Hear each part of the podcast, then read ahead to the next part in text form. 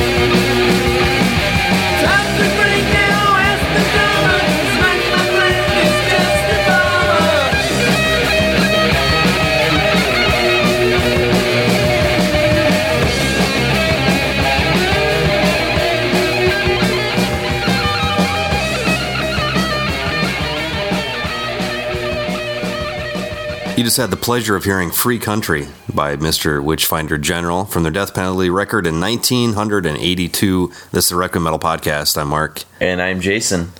And, uh, hey, man, let's... Uh, let's let's let the good times roll. Let's let the good times roll. And I don't think there's a much more of a good timey kind of song than Free Country, man. Uh, Look out for me, let's trip on L S D, man. Yeah, man. Let's have some mushroom tea. Mushroom tea. Amphetamine is real good speed. Uh, come have some mushroom tea. But, you know, the the thing that's that's interesting about this song that I'll say is uh, it has some. It's a pro-drug song with a very safe message attached to it. Yeah, stay away from bummer drugs, man. Yeah, bummer drugs. Uh, heroin is for the hero. It's a killer. You gotta say no. And then...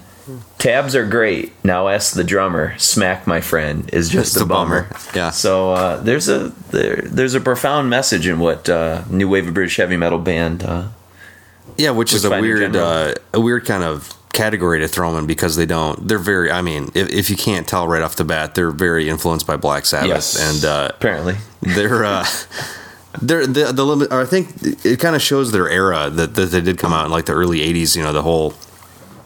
Uh, new wave British heavy metal stuff. We've got a little bit more speed. Yeah, I think it's more propulsive forward, uh, usually quicker than most Sabbath stuff. And uh, the the guitar, you can definitely hear a little bit more metallic, not angular, but a little bit more of a flurry of of notes and a little bit more, not as blues based as a lot of you know Iommi stuff was. Well, and I think I I wrote somewhere, yeah, for Free Country, I wrote that the Iommi lead. it's, it's very much Iommi Leeds, but it's definitely more fiercer and, and more uh, youthful in a sense. Yeah. You know, like it's, yeah. it's informed by Iommi, but it's with that sort of vigor that was coming out of the N- NWO, uh, geez, N W O two. T H B. Yeah, our new wave of British heavy metal. Something like that. I probably missed a letter somewhere in there.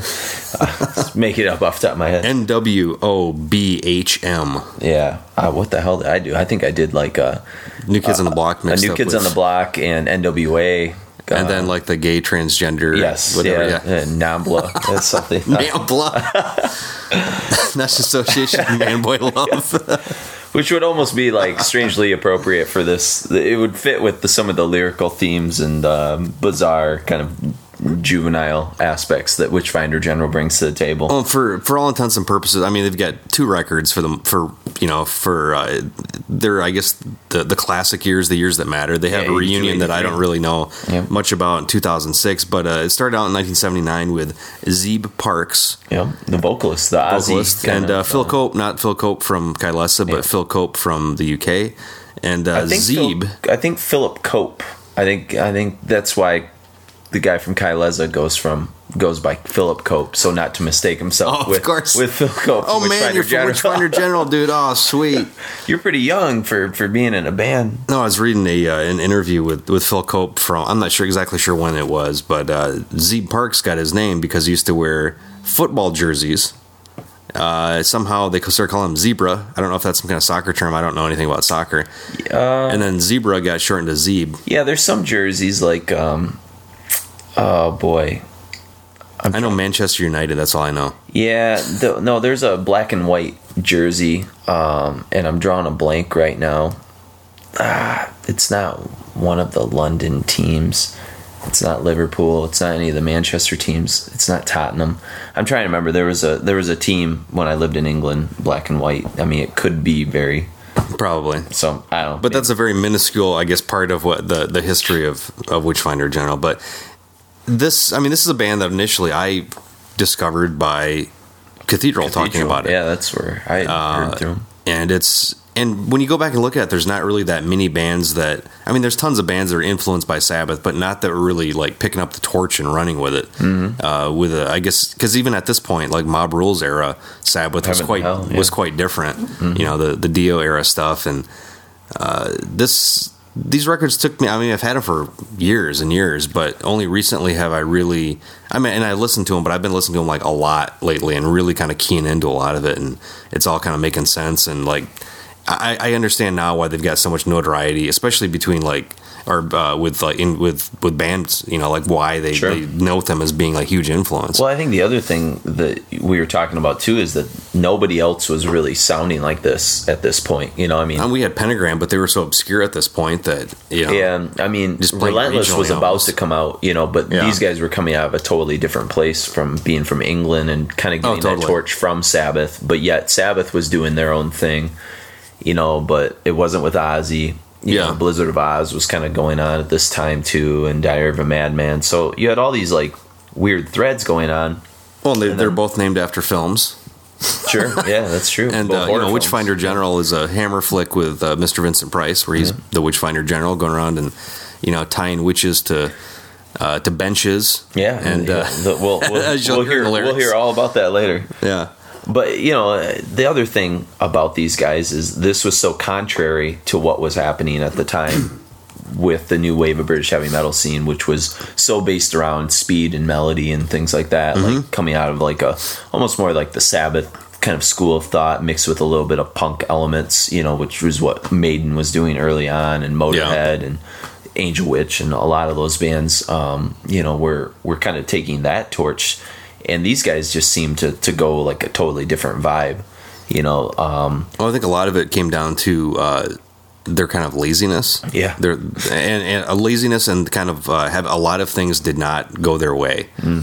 early on. You know, pretty young guys started in seventy-nine and then the first record comes out in eighty-two. So the first record is really strong. Oh, yeah. Across the board is I mean, really I think strong. Death Penalty is my favorite of their Yeah, the, the records, second record, the two, uh, you know. Well, we can get into that when we actually start listening to some of those songs, I guess.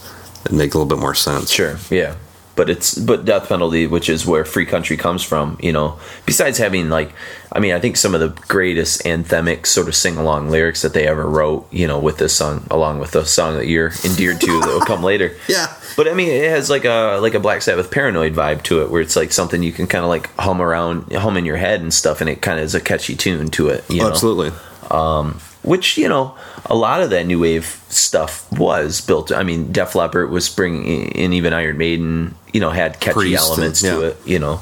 Um, and it's funny when we Budgie. listen to Sto- No Stayer uh, a little bit later, mm-hmm. you point out, and I, I would have to agree with you, that it has a very much kind of a Joe Elliott vocal vibe to it, too. It's absolutely. Early, early yeah. Joe Elliott kind of. Mixed with Ozzy or something. And the, yeah, the, the next song we're going to hear, well, actually, the not the next one, but the one after that, uh, Invisible Hate, you actually get to hear some of Zeeb Parks' very unique kind of like weird squeaks, mm-hmm. where he doesn't necessarily do like a, a Halford scream, but it almost like kind of like his larynx starts to choke up or something, and he sounds like somebody, you know, punchy in the neck. Sure. But it's uh, it's kind of a unique bit of his, uh, I guess, vocal vocabulary that he ends up throwing in. Makes him a pretty unique vocalist, I think, and not just purely an Ozzy clone. Yeah, yeah.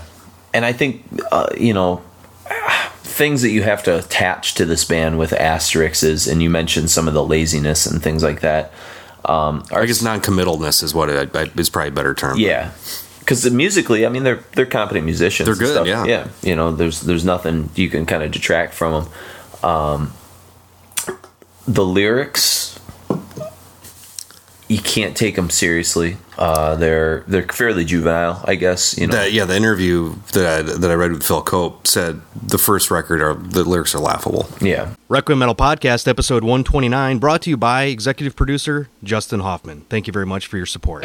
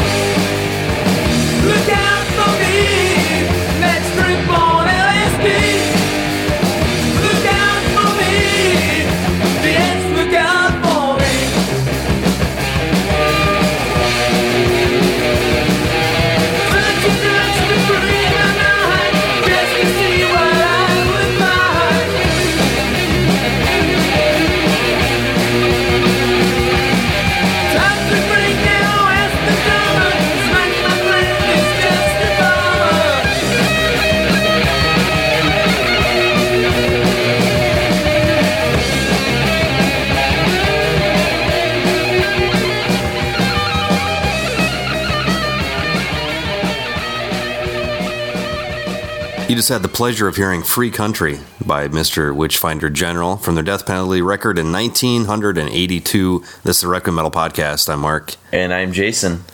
And, uh, hey, man, let's, uh, let's, let's let the good times roll. Let's let the good times roll. And I don't think there's a much more of a good timey kind of song than Free Country, man. Uh, Look out for me. Let's trip on L S D, man. Yeah, man. Let's have some mushroom tea. Mushroom tea. Amphetamine is real good speed. uh, come have some mushroom tea. But, you know, the the thing that's that's interesting about this song that I'll say is uh, it has some. It's a pro-drug song with a very safe message attached to it. Yeah, stay away from bummer drugs, man. Yeah, bummer drugs. Uh, heroin is for the hero. It's a killer. You got to say no. And then... Tabs are great. Now ask the drummer. Smack, my friend, is just a, a bummer. bummer. Yeah. So uh, there's a there, there's a profound message in what uh, new wave of British heavy metal band. Uh, yeah, which is a weird uh, a weird kind of category to throw them in because they don't. They're very. I mean, if, if you can't tell right off the bat, they're very influenced by Black Sabbath. Yes, and uh, apparently they're. Uh, They're, the the limit. I think it kind of shows their era that, that they did come out in like the early eighties. You know, the whole.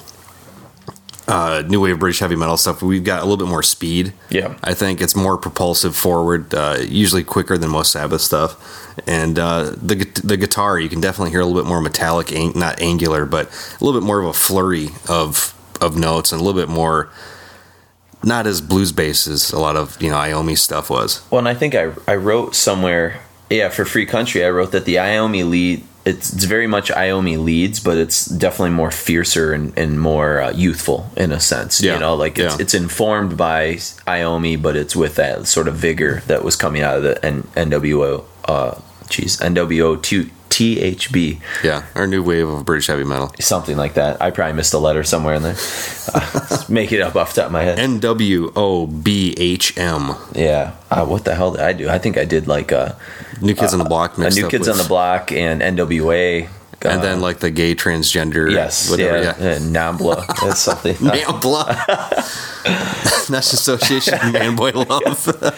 Which would almost be like strangely appropriate for this. It would fit with the, some of the lyrical themes and um, bizarre kind of juvenile aspects that Witchfinder General brings to the table. Well, for for all intents and purposes, I mean they've got two records for them for you know for uh, their I guess the the classic years, the years that matter. They have yeah, a reunion that I don't really know yeah. much about in two thousand six, but uh, it started out in nineteen seventy-nine with Zeeb Parks, yeah, the vocalist, the vocalist, Ozzy, and uh, of, Phil Cope, not Phil Cope from Kylesa, but yeah. Phil Cope from the U K, and uh, I Zeeb. Phil, I think Philip Cope. I think I think that's why. The guy from Kylesa goes from goes by Philip Cope, so not to mistake himself oh, with, of course. with Phil Cope. Oh man, you're from Witchfinder General, dude. Oh, sweet. You're pretty young for, for being in a band. No, I was reading a uh, an interview with, with Phil Cope from, I'm not sure exactly sure when it was, but uh, Zeeb Parks got his name because he used to wear football jerseys. Uh, somehow they started calling him Zebra. I don't know if that's some kind of soccer term. I don't know anything about soccer. Uh, and then Zebra got shortened to Zeeb. Yeah, there's some jerseys like... Um, Oh, boy.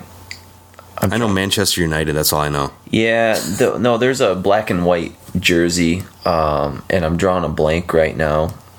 Ah, it's not one of the London teams. It's not Liverpool. It's not any of the Manchester teams. It's not Tottenham. I'm trying to remember. There was a there was a team when I lived in England, black and white. I mean, it could be very... Probably. So I don't But maybe. That's a very minuscule, I guess, part of what the, the history of, of Witchfinder General, but... This, I mean, this is a band that initially I discovered by Cathedral, Cathedral. talking about it. Yeah, that's where I uh, heard through them. And it's, and when you go back and look at it, there's not really that many bands that, I mean, there's tons of bands that are influenced by Sabbath, but not that were really like picking up the torch and running with it. Mm-hmm. Uh, with a, I guess, because even at this point, like Mob Rule's era, Sabbath Heaven was quite hell, yeah. was quite different. Mm-hmm. You know, the the Dio era stuff, and uh, this. These records took me, I mean, I've had them for years and years, but only recently have I really, I mean, and I listened to them, but I've been listening to them like a lot lately and really kind of keying into a lot of it. And it's all kind of making sense. And like, I, I understand now why they've got so much notoriety, especially between like or uh, with like in with with bands, you know, like why they, sure. they note them as being like huge influence. Well, I think the other thing that we were talking about too is that nobody else was really sounding like this at this point. You know, I mean, and we had Pentagram, but they were so obscure at this point that you know, yeah, I mean, just Relentless was about to come out, you know, but yeah. these guys were coming out of a totally different place from being from England and kind of getting oh, totally. that torch from Sabbath, but yet Sabbath was doing their own thing, you know, but it wasn't with Ozzy. You yeah, know, Blizzard of Oz was kind of going on at this time too, and Diary of a Madman. So you had all these like weird threads going on. Well, they, then, they're both named after films. Sure, yeah, that's true. And uh, you know, Witchfinder General is a Hammer flick with uh, Mister Vincent Price, where he's yeah. the Witchfinder General going around and you know tying witches to uh, to benches. Yeah, and yeah. Uh, the, we'll, we'll, we'll hear we'll hear all about that later. Yeah. But, you know, the other thing about these guys is this was so contrary to what was happening at the time with the new wave of British heavy metal scene, which was so based around speed and melody and things like that, mm-hmm. like coming out of like a almost more like the Sabbath kind of school of thought mixed with a little bit of punk elements, you know, which was what Maiden was doing early on, and Motorhead yeah. and Angel Witch and a lot of those bands, um, you know, were, were kind of taking that torch. And these guys just seem to, to go like a totally different vibe, you know. Um, well, I think a lot of it came down to uh, their kind of laziness. Yeah. Their, and, and a laziness and kind of uh, have a lot of things did not go their way mm. early on. You know, pretty young guys, started in seventy-nine, and then the first record comes out in eighty-two. So the first record is really strong. Oh, yeah. I mean, across the board is I mean, really I think strong. Death Penalty is my favorite of their Yeah, the, the records, second record, the uh, you know. Well, we can get into that when we actually start listening to some of those songs, I guess. It'd make a little bit more sense. Sure, yeah. But it's but Death Penalty, which is where Free Country comes from, you know, besides having, like, I mean, I think some of the greatest anthemic sort of sing-along lyrics that they ever wrote, you know, with this song, along with the song that you're endeared to that will come later. Yeah. But, I mean, it has, like, a like a Black Sabbath Paranoid vibe to it, where it's, like, something you can kind of, like, hum around, hum in your head and stuff, and it kind of is a catchy tune to it, you know? Absolutely. Um, which, you know, a lot of that new wave stuff was built. I mean, Def Leppard was bringing in, even Iron Maiden, you know, had catchy Priest elements and, yeah. to it, you know. Um, and it's funny when we Budgie. listen to Sto- No Stayer uh, a little bit later, mm-hmm. you point out, and I, I would have to agree with you, that it has a very much kind of a Joe Elliott vocal vibe to it, too. It's Absolutely. Early, early yeah. Joe Elliott kind of. Mixed with Ozzy or something. And the, yeah, the, the next song we're going to hear, well, actually, the not the next one, but the one after that, uh, Invisible Hate, you actually get to hear some of Zeeb Parks' very unique kind of like weird squeaks, mm-hmm. where he doesn't necessarily do like a, a Halford scream, but it almost like kind of like his larynx starts to choke up or something, and he sounds like somebody, you know, punchy in the neck. Sure. But it's uh, it's kind of a unique bit of his, uh, I guess, vocal vocabulary that he ends up throwing in, makes him a pretty unique vocalist, I think, and not just purely an Ozzy clone. Yeah, yeah. And I think, uh, you know, things that you have to attach to this band with asterisks, and you mentioned some of the laziness and things like that. Um, are, I guess non-committalness is what it, is probably a better term. Yeah. Because musically, I mean, they're they're competent musicians. They're good, and stuff. yeah. Yeah, you know, there's there's nothing you can kind of detract from them. Um, the lyrics, you can't take them seriously. Uh, they're they're fairly juvenile, I guess. You know, that, yeah. The interview that I, that I read with Phil Cope said the first record are the lyrics are laughable. Yeah. And and you'll hear that Invisible Hate when, you know, he screams out "my beer" a couple times and sex. Usually, yeah, when you th- when you think you hear something that sounds stupid, it is actually what the lyrics are. Yeah, not like what you know. Uh, excuse me, while I kiss this guy kind of thing. Yeah, this is actually that's what they would have been saying. Yes, yes. This is the you you did correctly here in Free Country. Let's trip on L S D. Yeah, let's drink some mushroom tea. You know, because it. It kind of kind of uh, reminds me of Tiamat lyrics too, but you know, it's a sure story. Yeah, yeah, they're German. You know, yeah. we talked about, or not German, but they were like a Swedish band that like felt very German all the time. You know, yes. with their weirdness. You know, their gothisms. Yeah, but um, yeah, you know, and, and you'll hear um, the other the other caveat, I guess, um, that always drew me to this band on some level. So of course the artwork and the photography and then the I think that's the, one of the strongest things. I mean, because yeah. at, at this time, you know, early eighties, I think record album covers were like the number one calling card for a band. I mean, that's one of the initial reasons why Iron Maiden got so big is because they had Eddie. They had this recognizable thing. And Witchfinder General, I can't think of any other band that had that kind of you know, photo cover with the band, you know, doing some, basically it looks like a still out of a out of an Hammer, old Hammer film, yeah, you know. But but even further than what Hammer even went, you know. Oh yeah, there's a little bit more titties in this, yeah, yeah, for sure. And apparently titties. this this chick that's on the cover is some famous model. Okay. From um, from that era, you know, from late seventies, yeah, early eighties. I think I remember reading that. Joanne uh, Latham. We'll yeah. have to look her up. So, but yeah, the photography by uh, by David Bannon. So John's uh, cousin, I guess. David, not even David. David. David. That's must be something British about that. I don't know. Yeah, it could be Welsh. Yeah, that could be. They got weird, weird. Yeah, names I remember there. driving around Wales and trying to read the signs and the names of the. Yeah, yeah, yeah. Like sixty million con- uh, consonants or something. But it's kind of like Yiddish. But you know what's interesting is you know the Hammer thing. But I mean, it's it's a nude woman, uh, kind of with them about to basically kill her in the graveyard. I mean, she's a witch. I would imagine. Of course, you've got the the.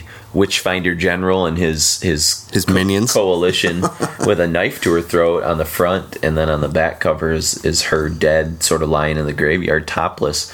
Yet there's still sort of a kind of sick, twisted, like attractive quality to the corpse. You know what I mean? It's oh, still yeah. like alluring on some level, which was the whole Hammer kind of. Well, even like a lot of the Italian stuff back at that point, you know, like a lot of like bust, even like Tombs of the Blind Dead, the yeah. uh, the Spanish film from the, like, what was that, seventy-two or something? Sure. It was, you know, incorporating like the, the macabre with like the sexy. Well, yeah, and then the, you had like the Franco uh, stuff, the Spanish guy, the Vampire Lesbos kind that's, of yeah, stuff. You know, good, I mean, you had a lot movie. of lot of that kind of thing, and it has a great warning. This could happen to you if you tape our records.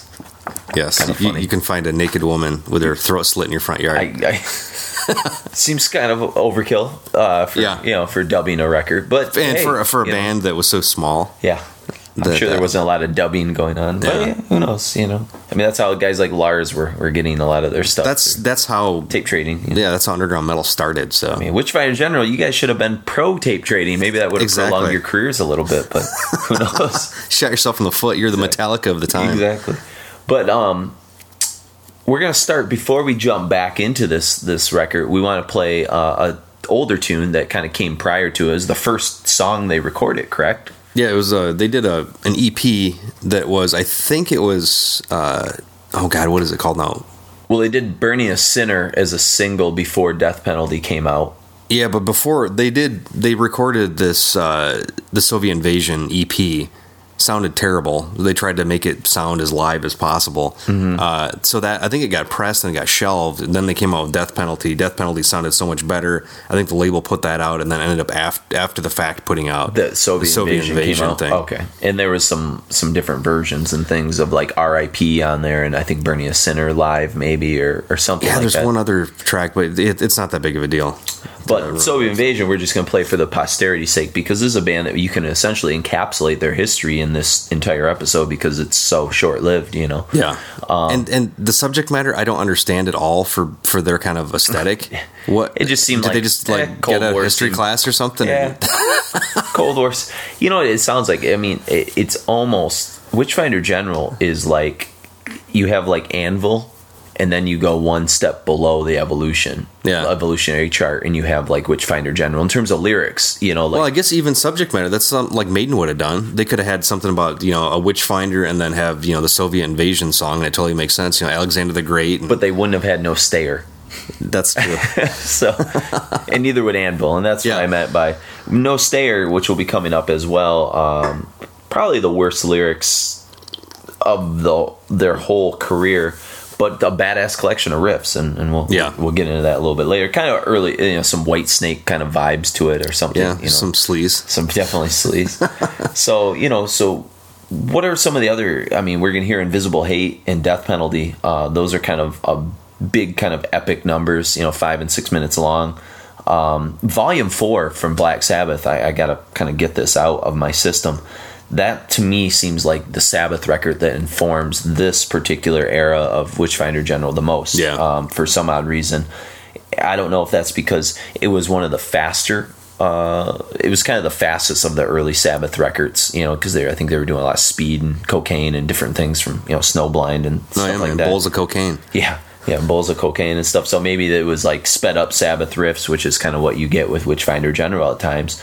Uh, but then in a tune like Death Penalty, the title track, you're going to hear not only some of the riffs from Snowblind mixed with some Blue Oyster Cult and Jethro Tull, Aqualung kind yes. of isms mixed in with um, Under the Sun, Every Day Comes and Goes, which is the closing number of Volume four. And there's that, that sort of breakdown in the middle of Death Penalty that mimics Under the Sun's breakdown, where it kind of goes into more of a upbeat, poppier, kind of happy vibe for temporarily before it comes back to the yeah, badass uh, kind of Aqualung da-na-na-na-na yeah. kind of riff going on. Um, you know, so that record in particular, I mean, not to say that they were not stealing from other Sabbath records, as well as, um, you know, Blue Oyster Cult, Deep Purple, we hear a lot of Thin Lizzy, even. Yeah, it's. I mean, it's kind of a it's a smorgasbord, but all all through the, the vision of, you know, Tony Iommi aesthetic or something. Yeah, yeah. So uh, so there's some, you know, neat things kind of happening here. I mean, what is it for you that endears you to this record more than, say, Friends of Hell?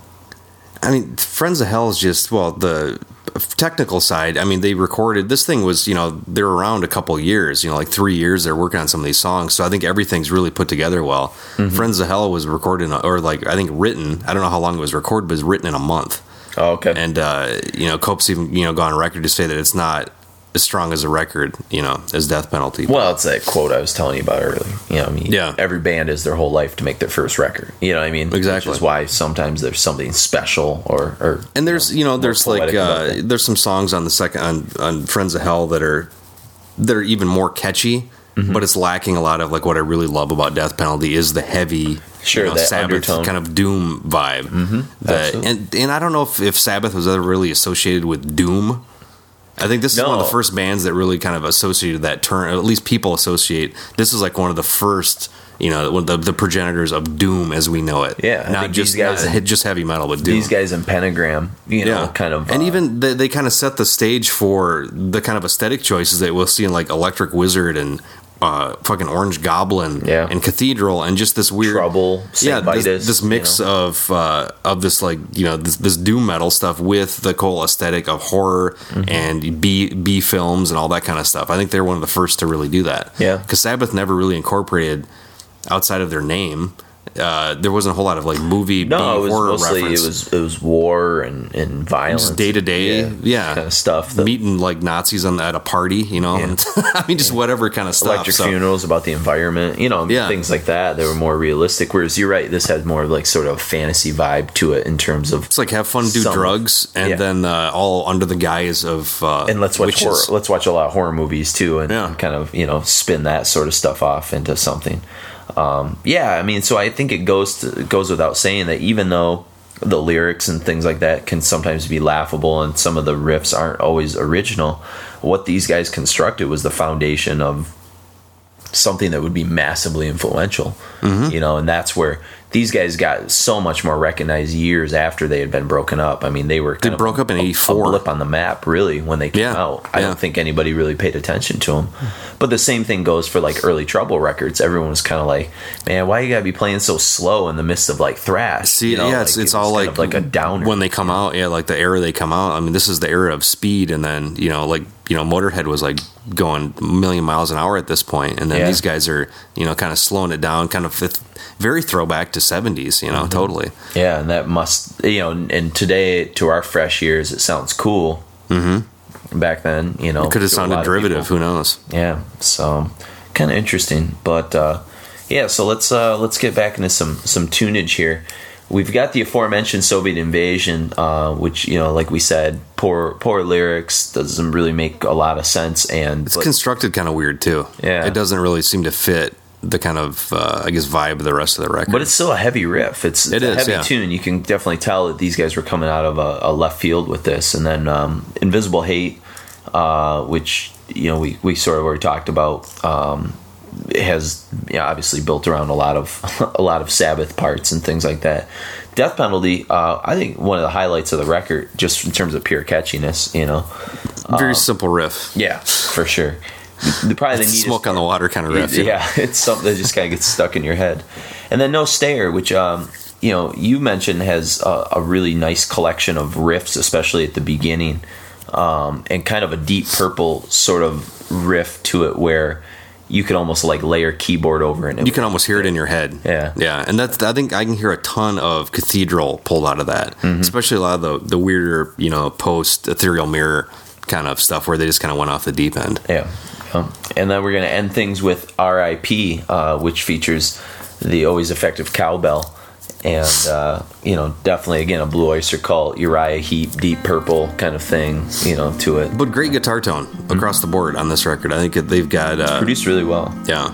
For, for a first record from a band that, you know, no one really knew much about, you know, yeah. compared to some, some first records from this era. So, but, uh, yeah, enjoy uh, enjoy some, some Death Penalty.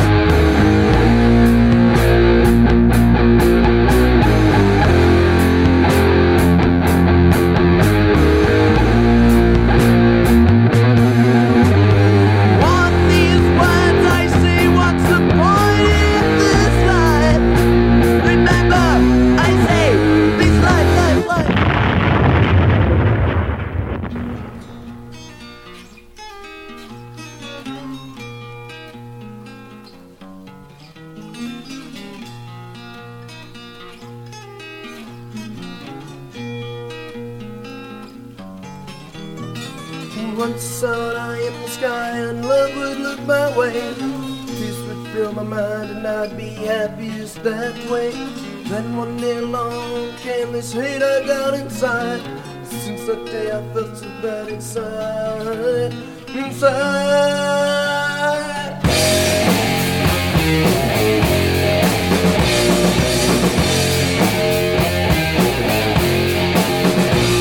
Because me, it fills my mind, I don't know when to turn. The love that writes the outside, you know them all to burn.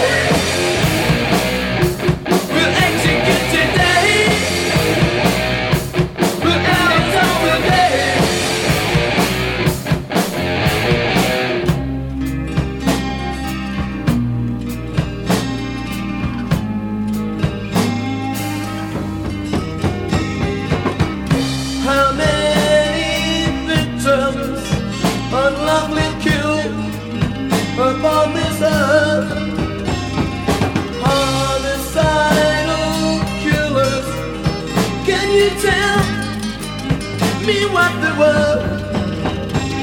They never give the reason. They never tell you why. They say their souls take their lives. Let them die.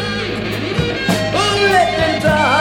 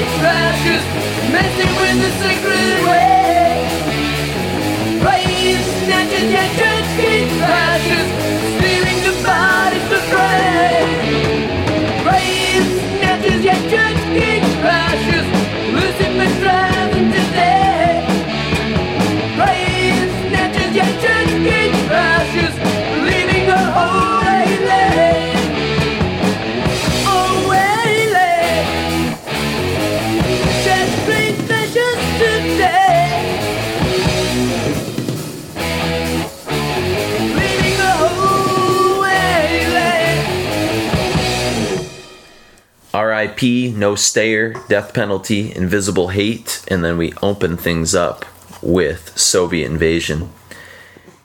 I kind of feel like I want to read at least one lyric from No Stayer because it's just so profound.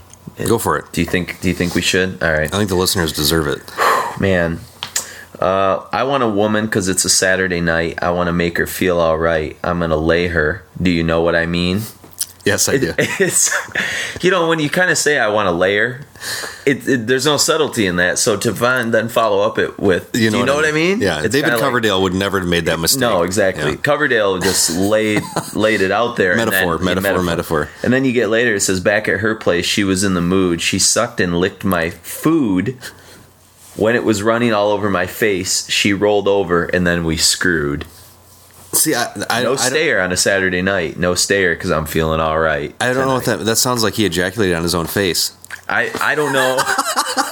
I'm trying to figure out if she just had a food fetish and like he you know was eating like uh you know some fish and chips and had like a little bit on his face and she just sort of went for it, kind of like a Lady and the Tramp kind of cute spaghetti oh, kind of moment. Yeah, you know, I'd but, like, but British. Yeah. I'd like to think that there's something sexy in there and it's not just pure like. Pornographically disgusting, but I'm probably overthinking this. It could be. You're probably giving him more credit than yeah. he's really due. But oh, Zeeb. Oh no, that would have been. Uh, did Phil write the lyric? No, Zeeb. Oh, Zeeb. The zebra man. Zebras can't read. Zebras can't write. Wow. They just know how to run. Well, we've got uh, we got one more tune from Death Penalty, and it's a doozy. It's the uh, it's the namesake. It's the eponymous uh, tune. That's right. It's their Iron Maiden. Yeah. And it's it probably, for my money, it might have the, their best riff. You know, I mean, it's a it's got one of the best vocal lines too. I mean, it's very very simple, but uh, yeah, it's a it's a unbelievable song. Yeah, I mean, you, you get, especially in the middle, you get this awesome Sabbath lead, and then it just this great, like, kind of doomy, slowed down riff that really will inform, like, what Cathedral's gonna oh, sort of for take, sure. take from it later, you know. And obviously, I think that was one of the big things when Lee Dorian met Gary Jennings, and uh, they, they were like, like the only two. Oh my God, you like Witchfinder General? General fans? yeah, yeah. yeah. Ah, that's that's sometimes that's that's what it's all about, you know, is finding that one other person in town. Commiserate, yeah. I remember um, we in my rock and roll history class, we were kind of talking about that stuff because we watched a punk documentary, and um, I think Jello Biafra was talking about how. Uh, in all the w- what happened is in every like little town there were only like one or two people that liked Velvet Underground and Stooges and mm-hmm. M C five, and then what happened is like as the seventies kind of unfolded and, and kind of continued like seventy-two, seventy-three, they all left those small towns, moved to big cities, and then all found each other, and they're like, oh, what the hell, like yeah. you like Stooges too, oh, you like Velvet, and then they all formed bands from that, you know. So that's kind of That's kind of how it works sometimes. Witchfinder General was the Velvet Underground for a different I, generation, I man. I guess they were, yes. Uh, didn't sell many records, inspired many doom. I mean, if you think about it, you know, lays the seeds for the Troubles, Electric Wizard, Cathedral, yeah. Saint Vitus, you know, I mean... Uh, probably a ton of the bands ton of the that, derivatives off of those bands, too, yeah. you know, so... And then we get into Friends of Hell, and um, I guess, you know, this record, as you said, was sort of rushed. Um, yeah. I mean, what are production-wise? It's odd. It, it's not as crisp. It's uneven. The bass is higher in the mix, which I like. Mm-hmm. Um, some of the songs sound like they record in different sessions. Uh, like the song "Music," for instance, sounds yeah. like they like kind of blew their wad on that budget for that yeah. song. Uh, they actually pull out some organ, uh, infectious bass line, keyboards. Burn, burn. Uh, yeah, it's uh, a lot of glam influence. You know, like the early seventies British. You can't help stuff. but strut when you hear it. Yeah. Uh, Yeah, I'm sure they were listening to a lot of uh, you know, Budgie and Mott the Hoople and uh, even Bowie and, and I mean, there's almost sweet, like even probably, weird like uh, like Kiss, I Was Made for Loving You kind of baseline disco. To it, there's you know? a it's disco like a, part, kind of a it. disco vibe, which kind of makes sense when it's not done in a disco well band. Yeah. You know, and, and I don't. The, and the anthemic kind of lyrics of it sort of fit with like Autograph, Turn Up the Radio, or like Aldenova Fantasy. You know, it yeah. just has that yeah. like. It's almost ridiculous, but yet you can't stop singing it, you know? They, yeah, they really hit a nerve of, like, what, what people really want out of, like, what can make a, just burrow a song into your head where you can't get it out. Well, and this and I Lost You, which is what we're going to end this set with, which was their sort of, like, eighties... Like it sounds like a Cinderella ballad. ballad. Yeah. But I I, I kind of wanted to throw... I mean, there could have been... Couldn't have thrown another more, you know, metallic song on, but I kind of wanted to show the breadth of what they sure. do as well. Well, these were supposedly their two singles that they tried to, like, launch, and, yeah. and neither hit, but they both kind of I can failed. see why I Lost You didn't. Yeah. Uh, there's really not a whole lot going on to it. It's the most... It's a very cliche riff as well, but I, I just kind of like the whole vibe of, of the song and the way it's uh, it's recorded. The vocals are recorded kind of weird and echoey, and mm-hmm. uh, but music, I think, is is going to be the standout...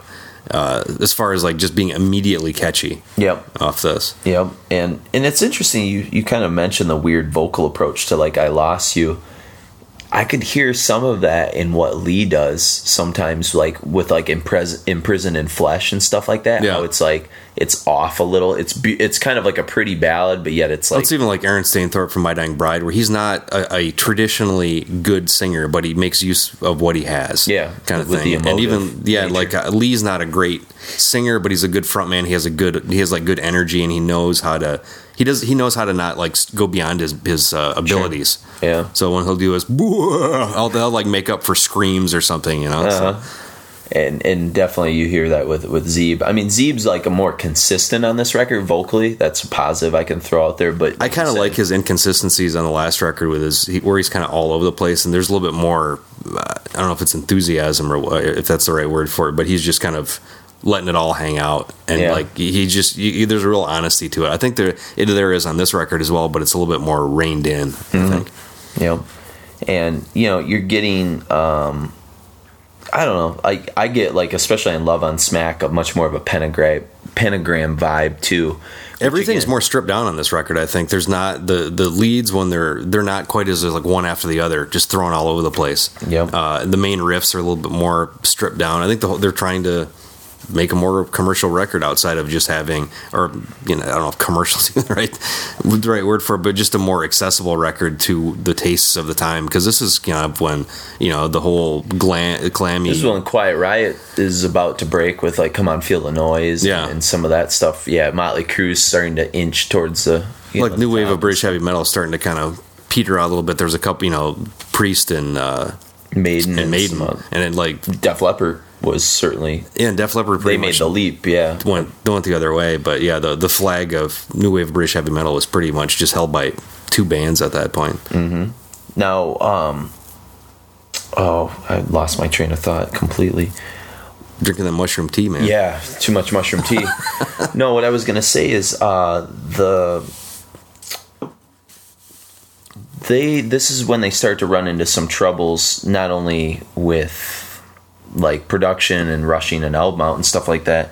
But is this the cover that gets them in trouble because of, like, where they took photographs and stuff at the church and things like that? It was either this one, it was either, I don't know if it was Death, I think it was Death Penalty, actually. Was it? Because Friends of Hell is, like, is photographed in front of, like, a cathedral and stuff, and I know you mentioned that they had gotten in trouble for doing, like, all this nude photography outside of a church. And it was just, it was, like, guerrilla, like too. They didn't have purple permits or any of that kind yeah. of crap. And I think it was just one thing led to another with their, like, their touring schedule was off with their release date, and people didn't have the same kind of, like, motivation to stay in the band and, like, really give it all they had. It was just kind of, everything just started to fall apart, basically. That's a shame. Which I don't even know if they've ever toured outside of the U K. Oh, I doubt I kind of doubt they did. Yeah. They probably just did, like, the, the local circuits or something and called it good, but I guarantee they've never been in the United States, at least not in the original tenure. These guys almost, like, had, like, a... They're, like, a pre-Bolt Thrower, Bolt Thrower in terms of just, like, kind of some of their, their lackluster, like, attitude towards this, like, making themselves, if, like, they would just, they, I mean, they have the punk, like, Bolt Thrower has the punk attitude to a fault. Yeah, we we don't want to sell stuff online, we just want to sell it when we're at shows, kind of thing. Yeah. And, like, you know, they they're scrapped an entire record, and, you know, it's like, oh, I'm too busy driving cab to worry about Bolt Thrower. If they really, you know, had a little bit of a push behind them, look at the response they had a yeah, couple years Fest, ago at yeah. Death Fest. It was unbelievable. Yeah. Yeah. So, laziness. Yeah, it's crazy. Or just their ambitions aren't one hundred percent. Well, maybe they have families, they have to support them, you know, whatever. That's true. That's true. Who am I to say? So, all right, well, let's get uh, let's get to it. Let's get into some Friends of Hell stuff. But we got one more, like I said, from Death Penalty with uh, the eponymous Witchfinder General. And then we got Love on Smack. Music, which... Uh, I love music every day. I love music every day. You'll be uh, you'll have that one in your head. Then the the title track, um, Friends of Hell, which in the middle part, especially on that tune, is a massive. You can just tell it has a massive influence on Cathedral, like yeah. some of the stuff they're doing compositionally in that song. And then we're gonna sort of close things out with the uh, the beautiful ballad, uh, lost "I Lost You," you which yeah. you can record for special ladies out there everywhere. So. Let us know how far you get with that. Exactly. Enjoy some uh, Witchfinder General. Well,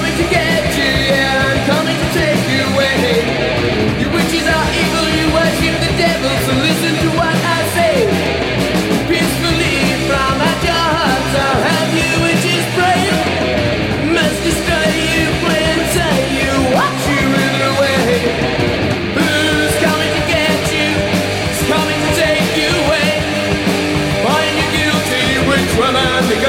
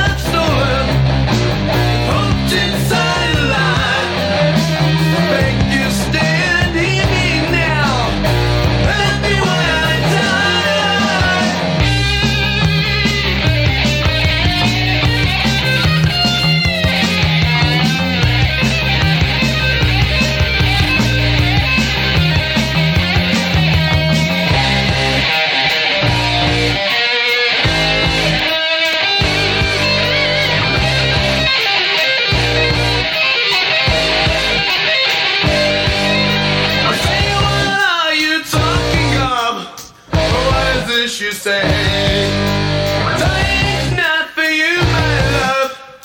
You think what I pay."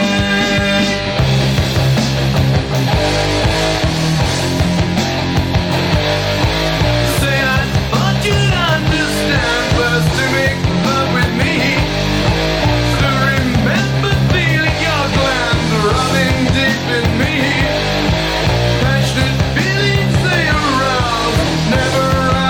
Why?"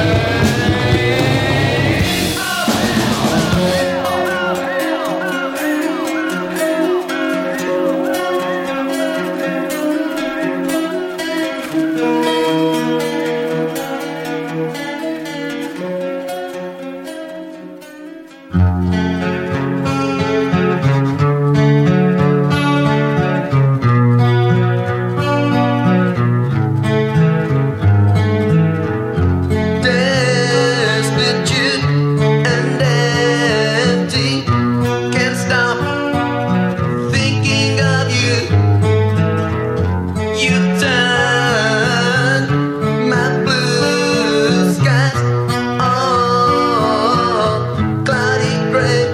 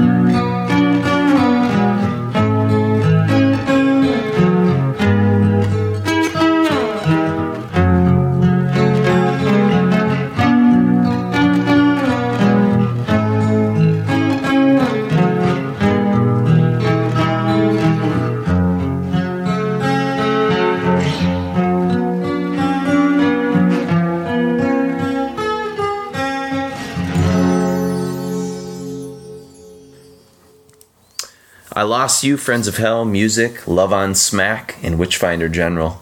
Love on Smack, that's another, that's kind of a classy title, too. I, I don't even, if that's like having sex while you're on smack. Is or, that, I don't know, because these guys seem to be against heroin, so I'm not really... Yeah, it's a bummer, man. Ask the drummer. Oh, man. It's like a... There, there's a Spinal Tap-ish quality to Witchfinder General, I'd have to say, but not in, like, not musically, but yeah. in, like, like everything else that seems to not work out quite right for the band in terms of the lyrics, some of the imagery. Yeah, there wasn't drummers exploding or anything. Yeah, but, you know, but... Uh, but even it, look at Spinal Tap. They, their lyrics were across the board. You know, you got true. Stonehenge, you got Big Bottoms, you know, all this other, but but they were at the at the core, it was all catchy. That's true. That's you know? true. Smell the Glove. Smell, uh, you know, Smell the Glove Shark just sandwich. Seems like something that like Witchfinder General would accidentally write, you know. Yeah, knowing. Like give them give Witchfinder General a couple more years, and I see that's a, a name you can't really expand with. Yeah. Very much, but you're stuck. Eh, that's okay. Well, Electric Wizard, I guess, kind of went outside that too, but you know, this is a different time. That's a different time. Yeah, but you were judged a little more harshly. You didn't have that uh, liberality to be able to go out and yeah. do exactly what you wanted. But they uh, they do close Friends of Hell with one of their best songs, I think, uh, that they ever yeah. recorded. Um, kind of a great, it's one of their longest as well. Yeah, good epic track, great epic tune, Quietest Reprise. And uh, a lot of things sort of happen for it. I mean, one of the most monstrous riffs, I think, that they record. And uh, it's it's good stuff. I mean, a good way to sort of close out their career. And then it would have almost been a better way to start the record, to tell you the truth. Yeah, probably. Because Love on Smack is not the strongest song. It's kind of no. it's kind of too long, and it's kind of boring. Yep. Yeah. But, eh, you know, hindsight. Hindsight's twenty twenty, and obviously these guys couldn't couldn't get it together. And then what what happened? Didn't you say is that they uh, they tried or started putting together a third record? Yeah, um, and actually, Cope's uh, Phil Cope's dad was I, apparently was learning keyboard at this point, and he was like he says he was really good. I don't know if that's just because he was his dad or not. But uh, so he was going to have more keyboard stuff integrated into it, and he ended up they recorded a lot of demos. For or I guess re- did a lot of rehearsals, uh, and he would actually he was recording on a uh, like a mini cassette player, but he put it behind his amp so he could hear his riffs to refine those. But it's not good enough apparently to hear anybody else uh, in the no. band. But he was like, "This is what, that was our strongest material," which I don't understand why they didn't why he didn't take that and try to re-record it with their reunion. Yeah. In two thousand six, unless they maybe they did, but I, I haven't really heard anything to. Well, and then the reunion doesn't doesn't not. bring Zeeb back. He's the only guy that really doesn't come back. Um, yeah, which is kind of weird because he's. I mean, those two guys, you know, Phil and Zeeb started the band. They seem kind of a seventy-nine. It's like okay, and, and the I think the guitar, like the drums and the, the bass are not. They don't have that much of a identifying mark like the vocals and the guitars do for this yeah. band. So it seems like a weird choice, but. Well, and we should say that uh, on the first record, Death Penalty, um, Cope played bass. Yes. Even though the bass player, Howley, or whatever the hell Wolfie or something? Wolfie, yeah. Wolfie uh, got credited. But on Well, uh, and he got credited because they wanted to have four guys on the cover. Yeah, so they could you know, do that's, the, that's the real kill good. In the graveyard scene yeah. kind of thing. But on, on this record, and you'll hear it on Quietest Reprise, um, it's it's Rod Hawks playing bass. And then the session drummer was Graham Ditchfield. So, you know, we didn't mention that before. But and it's some pretty decent bass playing, actually, a lot mm-hmm. better than what you heard on Death Penalty. So, and actually, if you look at the the genesis of this band, genesis of uh, Cathedral, you know, same thing, man. That's vocalist, true. Guitarist coming together. Coming together, yeah. And then kind of a rotating rotating lineup, lineup of everybody else. Of bass and, and drums, at least until more recent times, they've had some more consistency. Well, the last, like, fifteen years, they've had the same lineup. Yeah, exactly. Brian Dixon, Brian Dixon and uh, Leo Smee on bass. Yeah. But so. then, but yeah, you had like a whole rotation up and up through like a Thiromere pretty much. It wasn't until Carnival yeah, Bazaar, Mark Ramsey Wharton, Dixon, and, and Smee came in, right? Yeah. So. Yeah, I mean, you had uh, Scott Carlson from Repulsion and stuff too, sure. but that's for another show. Yeah, yeah. So, but anyways, speaking of Cathedral, uh, you know, this is a band. This is the sort of birth of Cathedral in a way, and, and that whole British doom scene, and, and even take a little Mellow Candle. You take a little of this, take a little of that, and uh, you get Cathedral. There you go. So we have Quietest Reprise uh, to sort of close things out, but. Uh, Let us know what you thought. I mean, you said you had gotten some response to these guys when you posted some YouTube videos uh, up on... I just put them up on Facebook, and actually uh, a couple, or I think one guy in particular was like, okay, I just bought them both. Yeah. He's like, I've never heard of these guys, and this is unbelievable. Like, why have I've never heard this before? Yeah. So, so I, mean, I think this is a younger guy, too, so it's nice to get it out to a, another generation that Lee Dorian hasn't been able to penetrate sure. with his influence. Yeah. And... and upon final reflection, even though we, we sort of kid a little bit about some of the lyrics and things like that, I mean, the, the band kicks ass. There's no Absolutely. way around it. I just and, walked uh, I walked like five miles listening to both these records a couple yeah, days ago. That's, and I couldn't help but strut, you know, when some of the th- when some of the different songs came on and